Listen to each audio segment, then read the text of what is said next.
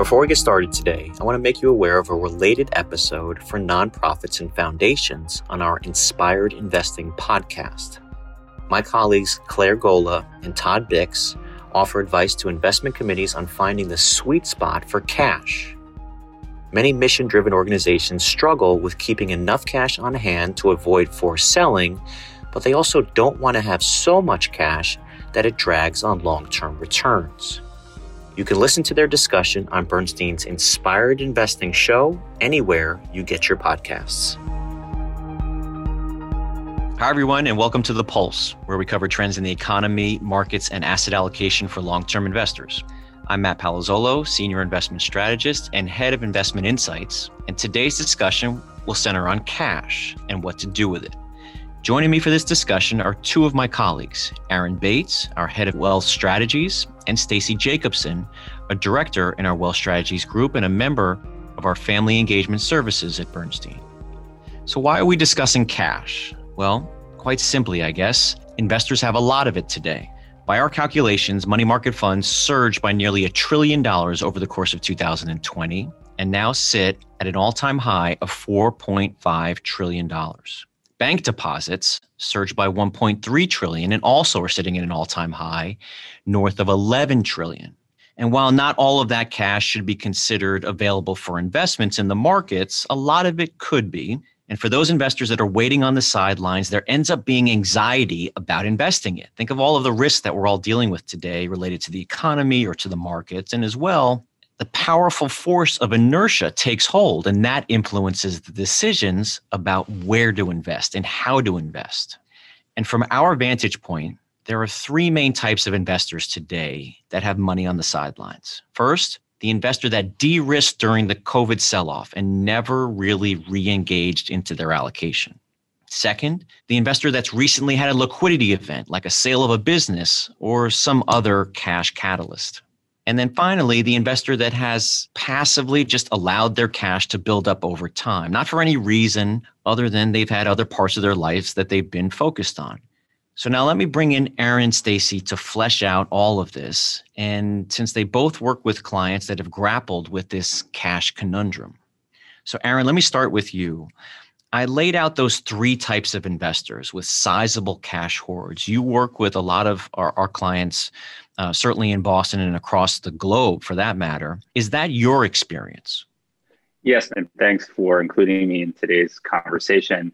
You know, it's funny. I've been at the firm now for more than 20 years and having lived through three major sell offs, uh, the first being the technology bubble bursting in the late 90s, 2000, uh, the second being the global financial crisis, and then the third, um, I would argue, would be that March, April time period uh, when COVID first hit the US um, more broadly. And in all three of those circumstances, one of the things that I'm most proud of is that our advisor teams collectively have done a really good job of keeping our clients invested. However, inevitably, especially with the kind of shock that people felt in March and April, sometimes emotion takes over um, and clients make a decision to move into cash. The challenge with the client moving to cash, of course, is trying to figure out when to get back invested. And especially when you had the elastic snap back so quickly after March and April of this past year, a lot of clients are still sitting in that cash wondering what to do. Which leads into the second piece, Matt, to your point, which is an investor who suddenly had a liquidity event um, and they're looking at the capital markets and seeing um, the, the stock market being at all time highs again um, and wondering when the right time is to move in. And that's a difficult, again, emotional question for someone to think about. And lastly, the reality is sometimes people are so busy working, uh, they are not thinking about the fact that their bank accounts are getting to the level they're getting at.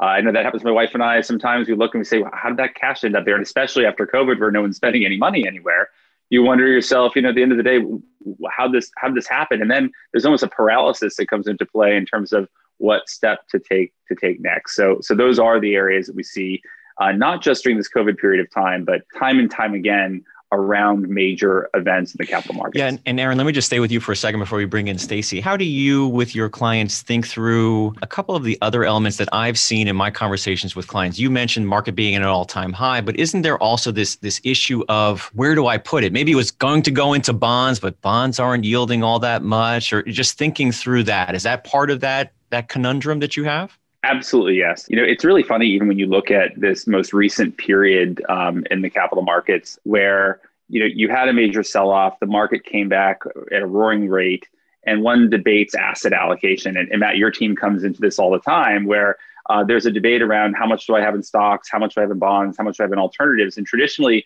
the bond choice is a fairly easy one because your yields were at a more normalized level. Today, with yields at, at very low levels, the concern clients have is, you know, ultimately, what's the worth of, of bonds? Why should I move my cash into bonds at the end of the day? Should modern portfolio management theory still play a role in how people think about asset allocation on the efficient frontier, for example? It's a tough one. And we get that question all the time. I would actually argue that you know the same can be said for cash holdings today in terms of the yield one is getting from cash itself.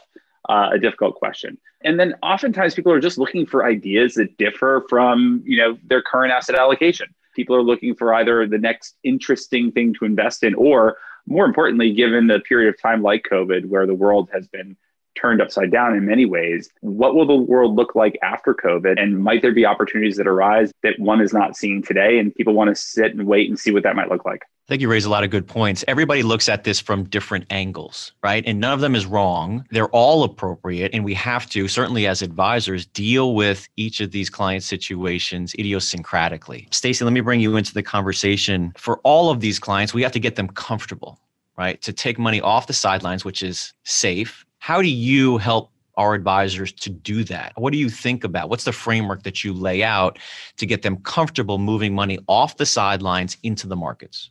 So, Matt, you alluded to the anxiety that investors now have given the risks in the market and the economy today. And this anxiety often leads investors to paralysis.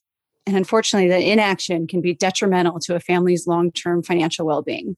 So, one of the areas that we focus on is to try and remove some of the emotion from that decision of what to do with all of that cash on the sidelines. And that is done through clear, actionable planning. Mm-hmm. So, really, the first step is to determine an investor's core capital.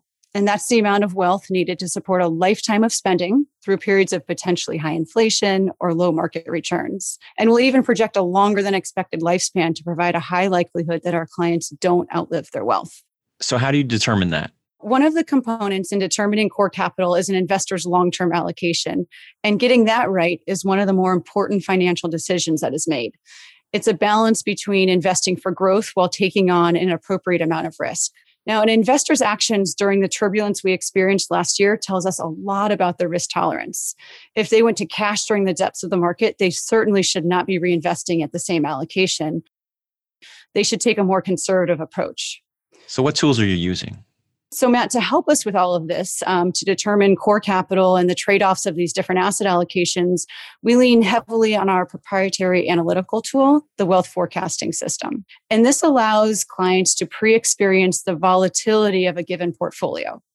Now, look, there's a lot of reasons why an investor may change their allocation over a lifespan, but a reaction to market volatility certainly should not be one of them. Right. Our tools help us arm investors with the knowledge they need to make good financial decisions and really gives them the confidence to move forward with the appropriate strategic asset allocation. So, Stacy, you've walked through the importance of a, a, wealth forecasting analysis and, and trying to home in on a core capital number, as, or as I describe it, their bulletproof number. In your experience doing this for as long as you have, have you found that quantifying and planning for the long term and settling on an appropriate asset allocation today gives those investors and our clients the comfort to, to push money off the sidelines into the market? I do. I really do. I think for a lot of investors, it's a bit of an unknown as to how to move forward and what the right framework is for actually getting there.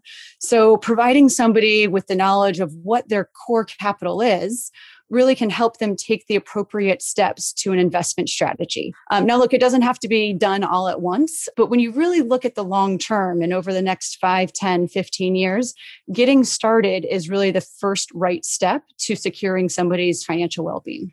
Yeah. And I like what you said earlier about inaction. Inaction is, is actually action. By not doing anything, you're doing something, which is staying on the sidelines. But but laying out those building blocks in the planning, I think, is certainly always important, but never more so than now. And then once those building blocks are really established, it's then logical to to move to what types of investments may be appropriate for that client. I found that the best place to start is with that long-term strategic allocation, right? That client worked through all of your analysis, Stacy, that you talked about. They figured out their core capital number. They've got money on the side. The first right place to go is to just push it into that allocation. But from time to time, that long-term strategic allocation may not be the place that that client wants to put their capital and that's and that's okay i found that when an investor wants to be slightly different from their long-term allocation they end up deciding that based on a couple of characteristics of what might be appropriate for an investment. Those decision points are do they want to be contrarian or not and can they be illiquid or not with that investment? If they're not going into their long term strategic allocation, they're generally thinking through those two decisions there contrarian or not, illiquid or not. And within each of those categories, for example, illiquid and contrarian, there's several different asset classes or strategies that may be a fit for a client. And Aaron, I know you certainly think through those I call it a decision tree. Think through that decision tree with your clients. Let me come back to you, Aaron. Now that we've we've settled on the where, we've helped think through a framework for the where. I think the how is also increasingly important. How do I get invested? And you mentioned that some of your clients are worried about the market being at an all-time high or, or, or other risks. How do you get comfortable helping them think through the how to get invested. Do you do a dollar cost averaging? Do you push it in all at once? What, what's that conversation sound like with your clients today, Aaron? It really is personality driven. And I say personality driven because the analogy I think about are, you know, two of my three kids. Uh, my oldest daughter is um, very cautious, and we're at the beach and she's going in the water. She likes to walk in. She'll jump the wave a little bit, and then she'll get comfortable and be out on the sandbar. My middle child just runs right into those waves. They both end up at the same place on the sandbar. One just takes a little longer. They both have a great time once they're out there. It just takes a little while to get out there for one of them versus the other. And it's a comfort factor. So I think this really comes down to understanding the comfort factor of a client and making sure that, that we walk them out to that sandbar in a way that makes them enjoy themselves once they're there. I love that analogy. That's perfect. I'm going to use that from now on, just so you know. I, but it's but it's absolutely right. They both have a great time once they're in the water, but one child just is going to take a little bit longer. One investor is going to take a little bit longer. But ultimately, if you're in, in the water, if you're invested for long enough, you get the same results. Hey, guys, I'm going to jump in here on this one as well and continue with that analogy because there were investors who I'd say are playing in that shallow end of the water there and they saw waves coming in and they were just too big and they jumped right out. Right. And that in itself, it can potentially be detrimental. They haven't gotten back in yet. And one of the things that we'd want to focus on is make sure that we get that right long term asset allocation because clearly the allocation wasn't right if it was something they felt they had to get out of. And they should likely be much more conservative. Right. Stacy, I know you've done a, lot of analysis and work on the cost of delaying investment. And I'm not talking about delaying for a couple of months like like uh, Aaron's daughter tiptoes in. I'm talking about longer periods of time. Can you just describe that analysis and your conclusions for our listeners? Yeah, so I've done a lot of work on the impact of delaying and as you said it's it's not just a couple of months but it's for really a couple of years and it's substantial right? And so when we talk about the concept of core capital, that's really if you start an investment strategy today or in the next couple of months. But if you say, hey, you know what? Thanks for that number, but I'm going to implement this strategy a few years down the road. Well, I've got to tell you that core capital number does go up quite substantially. So, again, the benefit is getting started and getting started at a reasonable period of time. And that will really be the thing that secures your financial future. So we're going to have to leave it there. And I want to thank Aaron and Stacy for their insights today. This is obviously a timely topic. With money looking to be put to work in the markets, investors need guidance and they need advice about the where and the how. So we hope that this conversation provided you, our listeners, with some perspective from the three of us, each of which is helping clients grapple with this conundrum every single day. I also want to make you aware of two recent blogs we've published for specific audiences with an abundance of cash. The first is for entrepreneurs who have just come into a windfall from selling a business, and the second helps executives with large concentrations in public company stock. In that case, holding cash doesn't offset single stock risk in the way that you'd think. Links to both of these blogs can be found in today's episode description. And if you've enjoyed this podcast, please subscribe and rate us on Apple Podcasts or Google Play or wherever you listen to podcasts. Email us your thoughts or questions or feedback to insights at bernstein.com and be sure to find us on Instagram and Twitter at BernsteinPWM. Thanks and be well. Bernstein, making money meaningful for individuals, families, and foundations for over 50 years. Visit us at bernstein.com.